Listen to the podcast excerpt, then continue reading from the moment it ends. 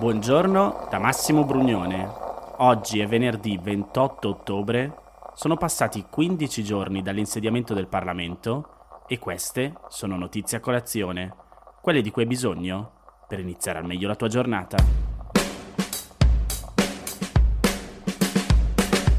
Nella rassegna stampa della newsletter per gli abbonati al Corriere della Sera, Margherita De Bach scrive che la sanità è sull'orlo del collasso nel Lazio mancano circa 400 medici negli organici di circa 45 pronto soccorso.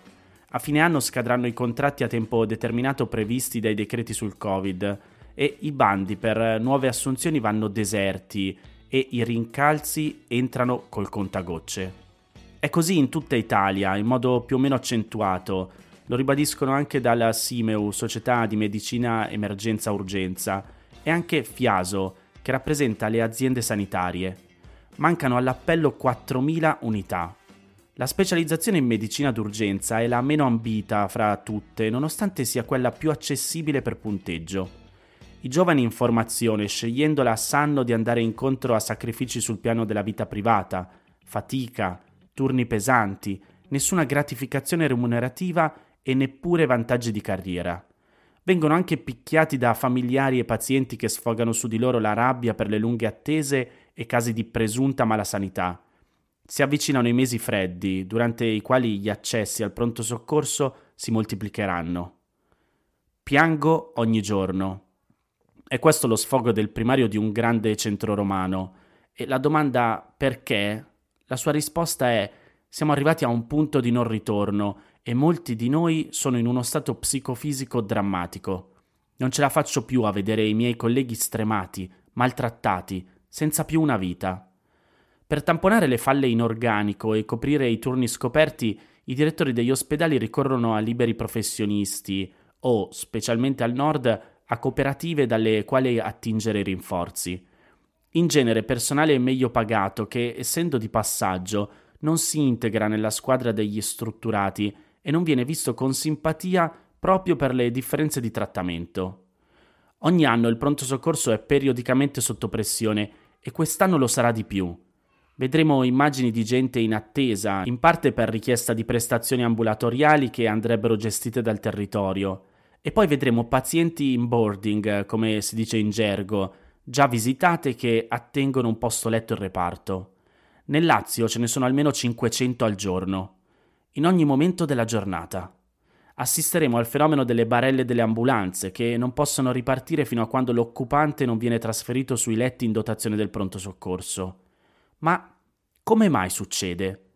Dipende non solo dal numero insufficiente di letti, ma anche dalle difficoltà a dimettere i malati ricoverati che, superata la fase acuta, potrebbero essere avviati verso altri percorsi assistenziali come la riabilitazione, le residenze sanitarie per anziani, le cure domiciliari.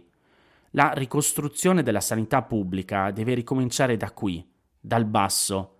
È importante potenziare la rosa dei servizi di eccellenza, però se non attrezziamo adeguatamente le retrovie, il sistema continuerà a barcollare. Il Fiaso, l'associazione di cui vi parlavo prima, dice ci troviamo di fronte a una situazione gravissima. Sempre più concorsi banditi dalle aziende sanitarie e ospedaliere vanno deserti.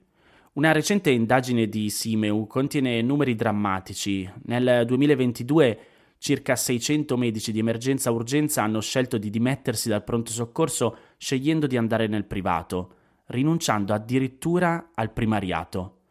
La proposta tampone è di poter fare leva su un provvedimento straordinario di 24-36 mesi che consenta di assumere i laureati in medicina e chirurgia abilitati all'esercizio della professione e gli specializzandi in regime di libera professione durante il loro percorso formativo. A proposito di fuga, va raccontato l'episodio dell'ospedale Cardarelli di Napoli.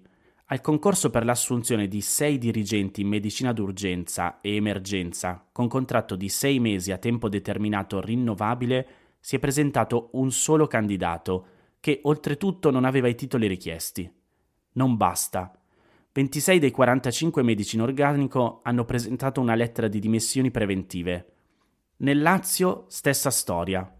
Molti bandi hanno una resa deludente. Le regioni rimediano come possono. In Calabria ha suscitato scalpore l'accordo stretto dal governatore Occhiuto con una cooperativa cubana per importare personale. Oggi è venerdì 28 ottobre e oramai ci siamo. Come scrive il Sole 24 ore, nella notte tra sabato 29 e domenica 30, quando saranno le 3 di notte, occorrerà spostare indietro la lancetta di un'ora, alle 2, perché torna l'ora solare. C'è chi chiede di rendere permanente quella legale, se si sfrutta un'ora di luce in più, la tesi è questa, ne avevamo già parlato a notizia colazione, si può risparmiare energia e quindi le bollette possono essere meno asfissianti. Il dibattito è aperto. A livello europeo i 27 stati sono stati lasciati liberi di scegliere e l'Italia ha deciso di mantenere questa alternanza, così come la Spagna, mentre altri paesi europei hanno scelto diversamente. Nel fine settimana finirà dunque la cosiddetta ora legale, quella introdotta nel 1966, che permette di sfruttare nei mesi estivi e primaverili le lunghe giornate più lunghe e viene ripristinata l'ora naturale, detta appunto solare. In pratica, se da una parte si guadagna un'ora di sonno la notte tra sabato e domenica, dall'altra le giornate saranno più corte fino al prossimo 25 marzo.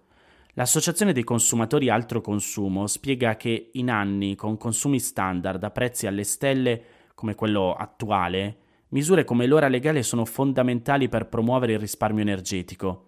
Secondo le stime che Terna aveva fatto sui consumatori nei sette mesi in cui è stata in vigore l'ora legale, ovvero dal 27 marzo al 30 ottobre, l'Italia ha risparmiato circa 190 milioni di euro. Questo soprattutto grazie a un minor consumo di energia elettrica di circa 420 milioni di kWh. Si tratta di un risparmio che equivale al fabbisogno medio annuo di circa 150.000 famiglie. Se si considera il minor consumo di energia dovuto all'ora legale, dal 2004 al 2021 l'Italia ha risparmiato complessivamente circa 10,5 miliardi di kWh. In termini economici è un risparmio per i cittadini di oltre 1,8 miliardi di euro. C'è poi un altro elemento da prendere in considerazione, lo rileva sempre altro consumo. A un minore consumo di energia corrisponde anche un minore impatto ambientale in termini di CO2.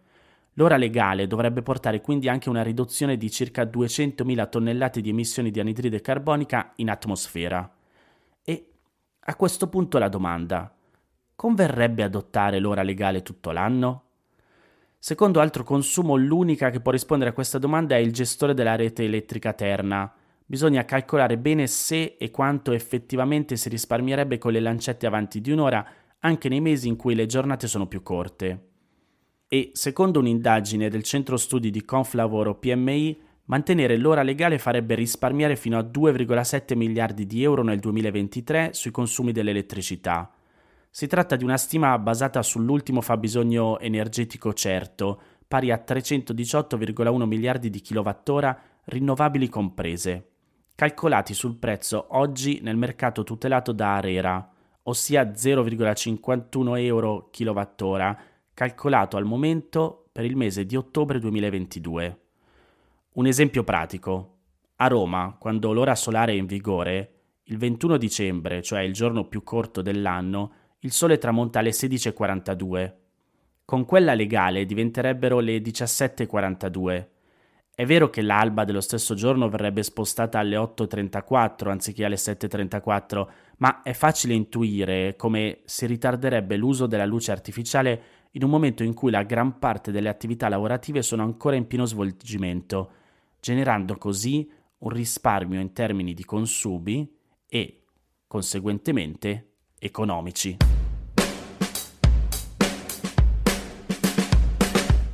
Gianluca Mercuri sul Corriere della Sera riporta una frase portata sul sito della BBC. Ve la leggo. Sempre più giovani uomini si informano e si sottopongono a vasectomia. È una tendenza che è stata osservata in modo informale in diversi paesi e che ha avuto un picco particolare negli Stati Uniti dopo la decisione della Corte Suprema. Come vi dicevo prima, il sito della BBC nel dare conto di un fenomeno che potrebbe rappresentare una svolta si riferisce naturalmente alla sentenza con cui a giugno l'Alta Corte federale americana ha ribaltato la storica sentenza che nel 1973 aveva reso l'aborto legale. Una decisione che, stabilendo che non c'è un diritto costituzionale all'interruzione della gravidanza, ha riportato l'America alle spaccature di mezzo secolo fa, accelerando la spinta di molti stati guidati dalla destra repubblicana a mettere l'aborto fuori legge. Da allora, e soprattutto negli Stati Uniti più inclini alle restrizioni, Google Trends ha rilevato un'impennata nelle ricerche della parola vasectomia, associata a ROE e aborto.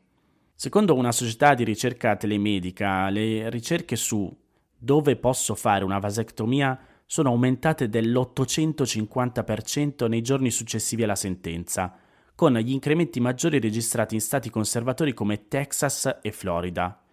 Proprio in Florida, uno studio riportato dalla CBS sostiene che dopo la sentenza il numero di uomini sotto i 30 anni e senza figli che si sottopongono a vasectomia è raddoppiato. E la stessa tendenza è testimoniata dalle associazioni degli urologi di New York e California, dove pure il diritto ad abortire non è in discussione, ma anche in altri stati. Ora, perché questa cosa è importante da sapere? Perché in America peso e responsabilità nella pianificazione delle nascite all'interno della coppia ricadono da tempo e in modo sproporzionato sulle donne. Pillola, dispositivi intrauterini e sterilizzazione femminile, spiega la BBC, sono le forme di controllo delle nascite più comuni. L'effetto della Corte Suprema, dunque, potrebbe segnalare un cambiamento verso l'assunzione di maggiori responsabilità da parte degli uomini nei confronti della propria riproduzione o della scelta di non riprodursi, anche se per ora il fattore prevalente è la paura. Ma paura di cosa? Paura che di fronte a una gravidanza non programmata la propria partner si trovi di fronte a tre situazioni finora impensabili, le conseguenze penali nel proprio stato di residenza in caso di aborto effettuato legalmente altrove, i rischi di un aborto clandestino oppure un figlio indesiderato.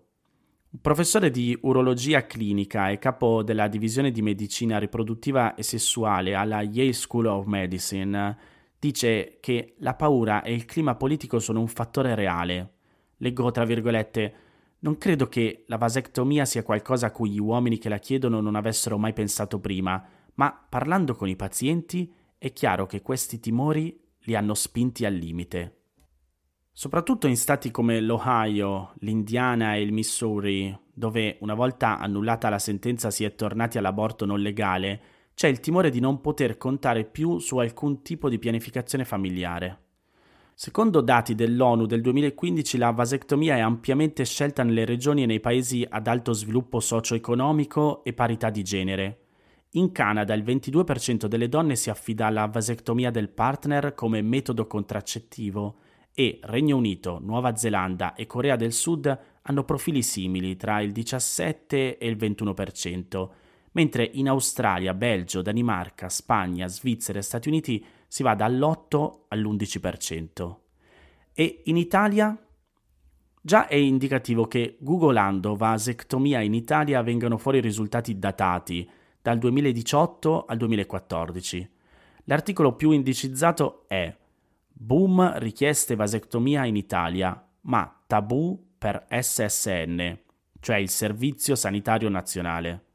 Il chirurgo urologo Gabriele Antonini spiegava all'ADN Kronos che nonostante la legge 194 abbia legalizzato la vasectomia fin dal 1978, il percorso burocratico per giungere all'intervento nel Servizio Sanitario Nazionale è ancora impervio, se non in alcuni casi impossibile. In Italia la richiesta è paragonabile a quella del resto d'Europa, ma è difficilissimo trovare un centro dove effettuarla e il più delle volte le coppie sono disorientate, si scoraggiano ed esistono. C'è una difficoltà culturale anche tra i medici nell'affrontare la scelta del maschio di sterilizzarsi. Potremmo parlare di obiezione di coscienza anche in questo caso, come avviene con l'interruzione volontaria di gravidanza. Non è facile trovare un centro pubblico che accetti la richiesta di una vasectomia. La successiva pandemia non ha certo contribuito a facilitare le cose.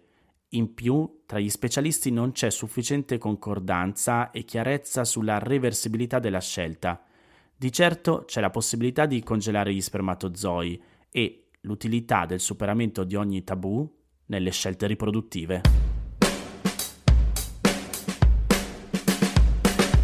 Queste erano le notizie a colazione di oggi. Se ti va di aiutarmi e sostenermi nella produzione di questo podcast, puoi farlo inviandomi un piccolo contributo dal sito www.notiziacolazione.it.